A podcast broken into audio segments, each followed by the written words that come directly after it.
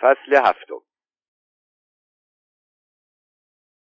صبح زود زری به غلام دستور داد که اگر کسی از طرف حاکم آمد و چیزی خواست بگوید خانم خانه نیست و من اجازه ندارم. اگر اصرار کرد و گفت آمدم دنبال اسب خودش را بزند به خریت و بگوید عوضی آمده ما اسب داشتیم ولی مرد و اگر بلدرم بلدرم کرد اسب قزل را بدهد ببرد. روز آبیاری باغ بود و زری به باغ آمد تا خودشویی علفها و سبزه ها و پای درختها را ببیند و از تشنگیشان که فرو می نشست لذت ببرد و از نفس عمیقی که میکشیدند دلش حال بیاید و بوی نم خاک را با اشتیاق فرو بدهد. باغبان و غلام بیل به کور و پاچه های شلوار را بالا زده و پا برهنه از این طرف باغ به آن طرف می‌رفتند و جلوی آب را میبستند یا باز می‌کردند. مینا و مرجان تو دست و پای آنها میپلکیدند و کارشان را لنگ می‌کردند.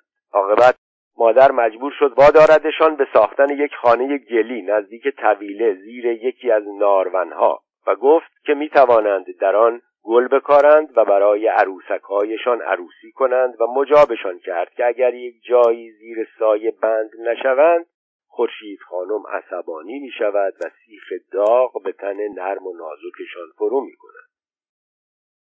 مینا شروع کرد به کشیدن نقشه خانه که اینجا حوز اینجا یک گنجه و اینجا یعنی یک تنور سرد مرجان نقشهش را تکمیل کرد که پس کو طویله با ترس و لرز بچه قورباغه گرفتند و در طویله گذاشتند و بچه قورباغه جهید و رفت. اما چیزی که در باغ فراوان بود بچه قورباغه بود.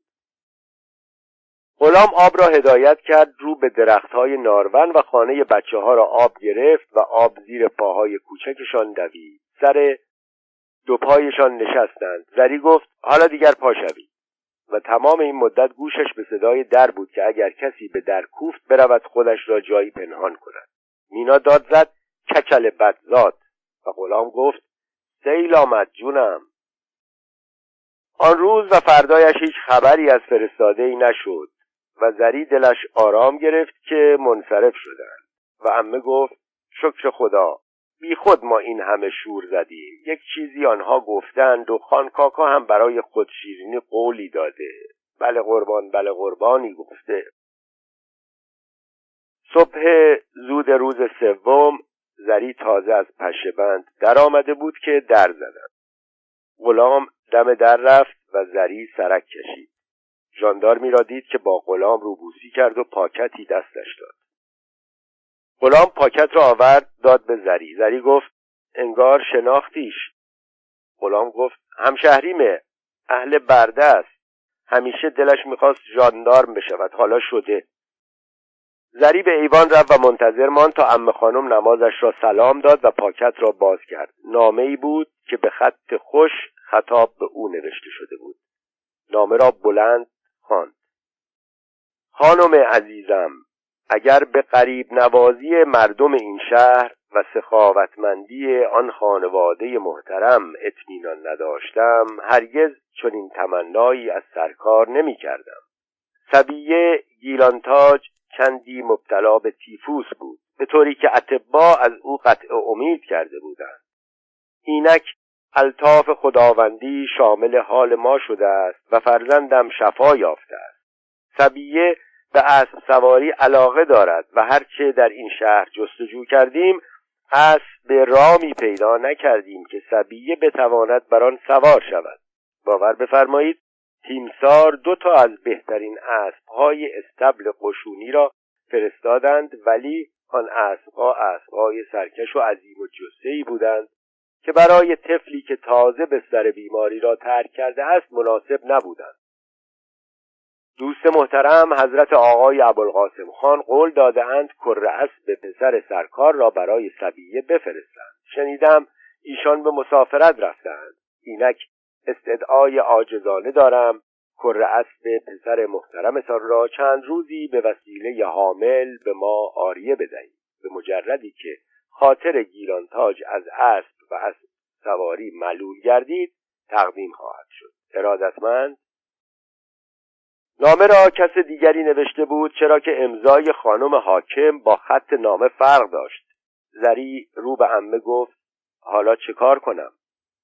امه گفت غافلگیر شدیم بدهی بد ندهی بد.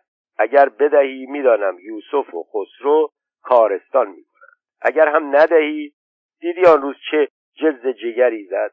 تا ابدالآباد به مگو داریم. اگر وکیل نشود می‌گوید شما گدابازی درآورد. زری گفت حالا دیگر همه شرط و بیها را هم کردند. نمی شود اسب قزل را بفرستم. چه کار کنم؟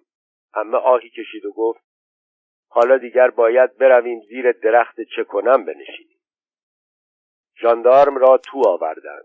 روی صندلی کنار حوز نشاندند و خدیجه برایش صبحانه آورد و روی یک صندلی دیگر گذاشت. ژاندارم کلاهش را برداشت و گذاشت سر زانویش. زری دید که قندان قند را در جیبش خالی کرد و چای تلخ را هرت کشید و بعد چه لغمه هایی می گرفت غلام روبرویش لبه حوز نشسته بود. زری آمد کنار ایوان و پرسید شما ژاندارم دم در باغ حاکم هستید؟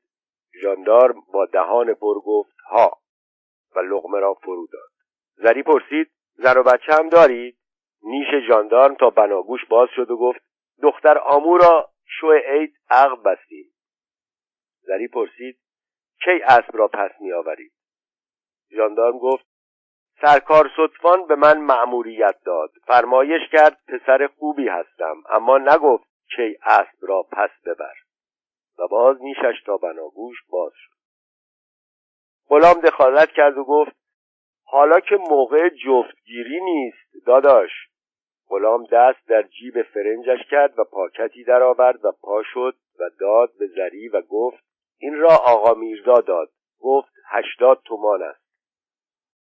زری پاکت را گرفت و باز کرد و شمرد. واقعا هشتاد تومان پول بود.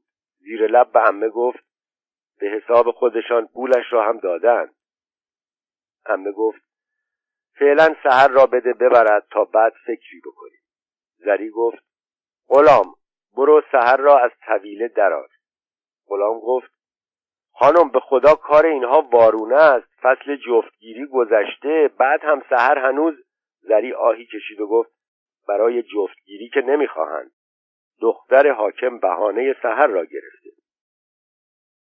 غلام کلاه نمدیش را از سر برداشت. سر کچلش قرمز و از عرق خیس شده بود. گفت خسروخان سهر را دست من سپرده. بیایم اسبش را بدهم به غیره هاشا و کلا. خانم فاطمه گفت غلام می‌بینی که ژاندارم فرستادهاند. غلام گفت کجای این بنده خدا ژاندارم است؟ این بنده خدا آدم صاف و صادقی است. و رو به ژاندارم ادامه داد داداش برو به اربابت بگو اسبشان مرده. انعامت را هم از خانم بگیر. ژاندارم گفت مگر تو همشهری من نیستی؟ سرکار ستوان فرمایش کرد هر طور هست باید اسب را بیاوری. به من مأموریت داد گفت پسر خوبی هستم. گفت اگر اسب کرنگ را نیاوری استیفا بده و یک راست برو برده. لای دست ننت. خودش فرمایش کرد. غلام کلاهش را سر گذاشت و گفت هر کس می‌خواهد سهر را ببرد خودش برود از طویله درش بیاورد. اگر جرأت دارد با بیل همچین بزنم به کمرش که برود لای دست ننش. زری آمرانه گفت اینجا من دستور می‌دهم. خانم خانه من هستم. برو سهر را از طویله درار مینا و مرجان بیدار شده بودند و به ایوان آمدند و خدیجه به دنبالشان رسید که بیایید صورتتان را بشویم.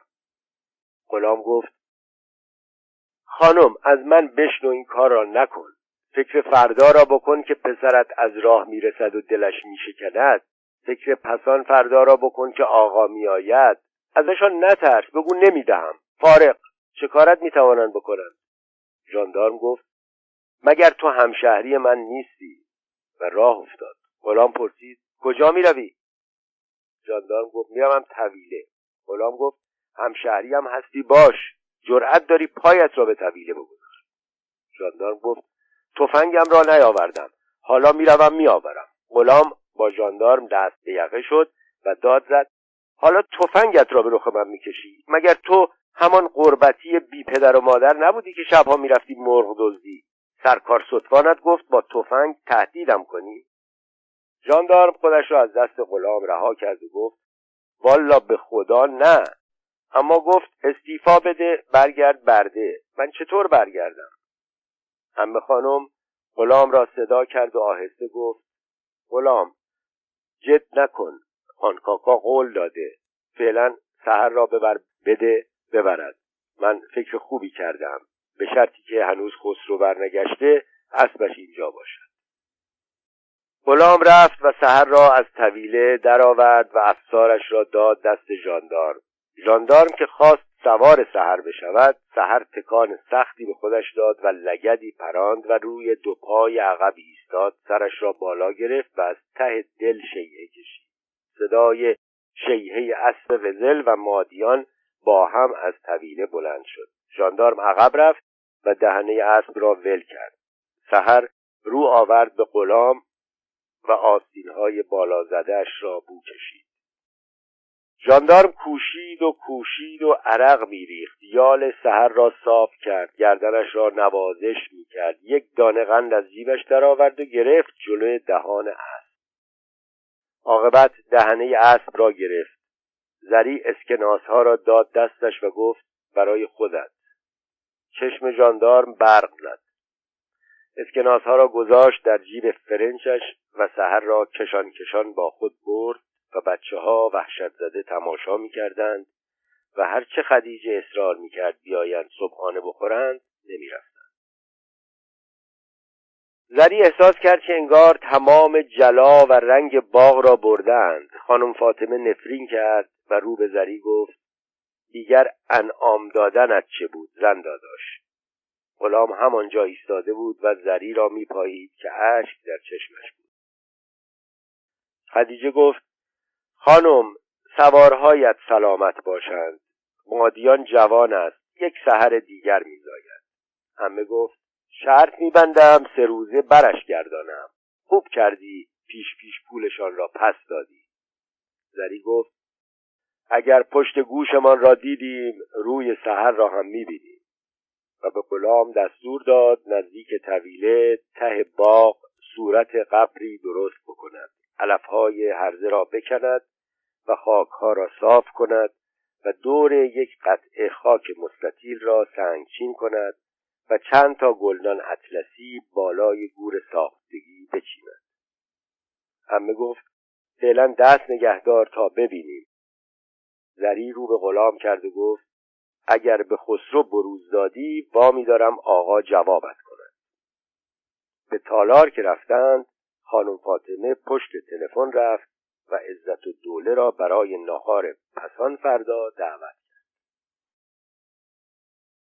و پسان فردا که رسید زری با وجودی که هیچ وقت دل خوشی از عزت و دوله نداشت در پذیرایی از او کوتاهی نکرد. روسری و دست کش سفید و عینک سیاهش را گرفت و در بخچه گذاشت و چادر نماز گلبهی نو نو سرش انداخت. با وجودی که عزت و دوله کلفت سوگلیش فردوس را هم با خود آورده بود اما زری فردوس را به اتاق خسرو فرستاد تا استراحت کند. و با وجودی که از صبح زود پنجره های تالار را بسته بود و پرده های حسیری را انداخته باز باد به زن آورد و جلوی عزت و دوله گذاشت و برای آنکه خوش آمدی گفته باشد گفت چه سر قشنگی دارید؟ و عزت و دوله گفت قربان سر شما. و با وجودی که به ظهر خیلی مانده بود عزت و دوله نه لب به شربت زد و نه میوه خورد و دستور داد برایش چای دم کنند و چای را هم که مزمزه کرد خوشش نیامد و گفت چای کپونی به چای جوشیده میماند. و بعد سر نهار معلوم نشد چه خورد. از پلو و خورشت و کباب یک نوک قاشق خورد و کنار زد و آب قوره خواست که در آن خیار رنده کرد و نان دیرید کرد و با پیاز خورد و گفت برای پادردش خاصیت دارد. متاسفانه آبغوره هم مال سال گذشته بود. بعد از ظهر زری در تالار حرمی پهن کرد و بالش پرقو و ملافه نازک آورد و عزت و دوله باد بزن به دست دراز کشید و به فردوس دستور داد بیاید پایش را بمالد. و خانم فاطمه هم روی حرمی دیگر کنار او خوابید. زری خواهرخوانده ها را به خود گذاشت و خودش به اتاق خواب رفت و آهسته در اتاق خواب به تالار را باز کرد تا صدایشان را بشنود. اگر عزت و دوله قدم پیش میگذاشت می‌توانست سهر را پس بگیرد. حتی می‌توانست گوشواره های زمرد او را هم زنده کند و آن وقت تحمل کردنهای زری بی اجر نمیماند. صدای عزت و دوله از لای در باز به خوبی شنیده می‌شد که می‌گفت داغ نبینی فردوس محکمتر به مال حالا خوب شد. نمازت را خانده ای؟ پاشو دختر برو نمازت را بخوان معلوم بود فردوس رفته چرا که امه خانوم داشت مقدمه میچید. حیف که زری تمام کلمات او را نمیشنید. برخلاف او عزت و دوله بلند بلند حرف می‌زد. نزدیک به در اتاق خواب هم دراز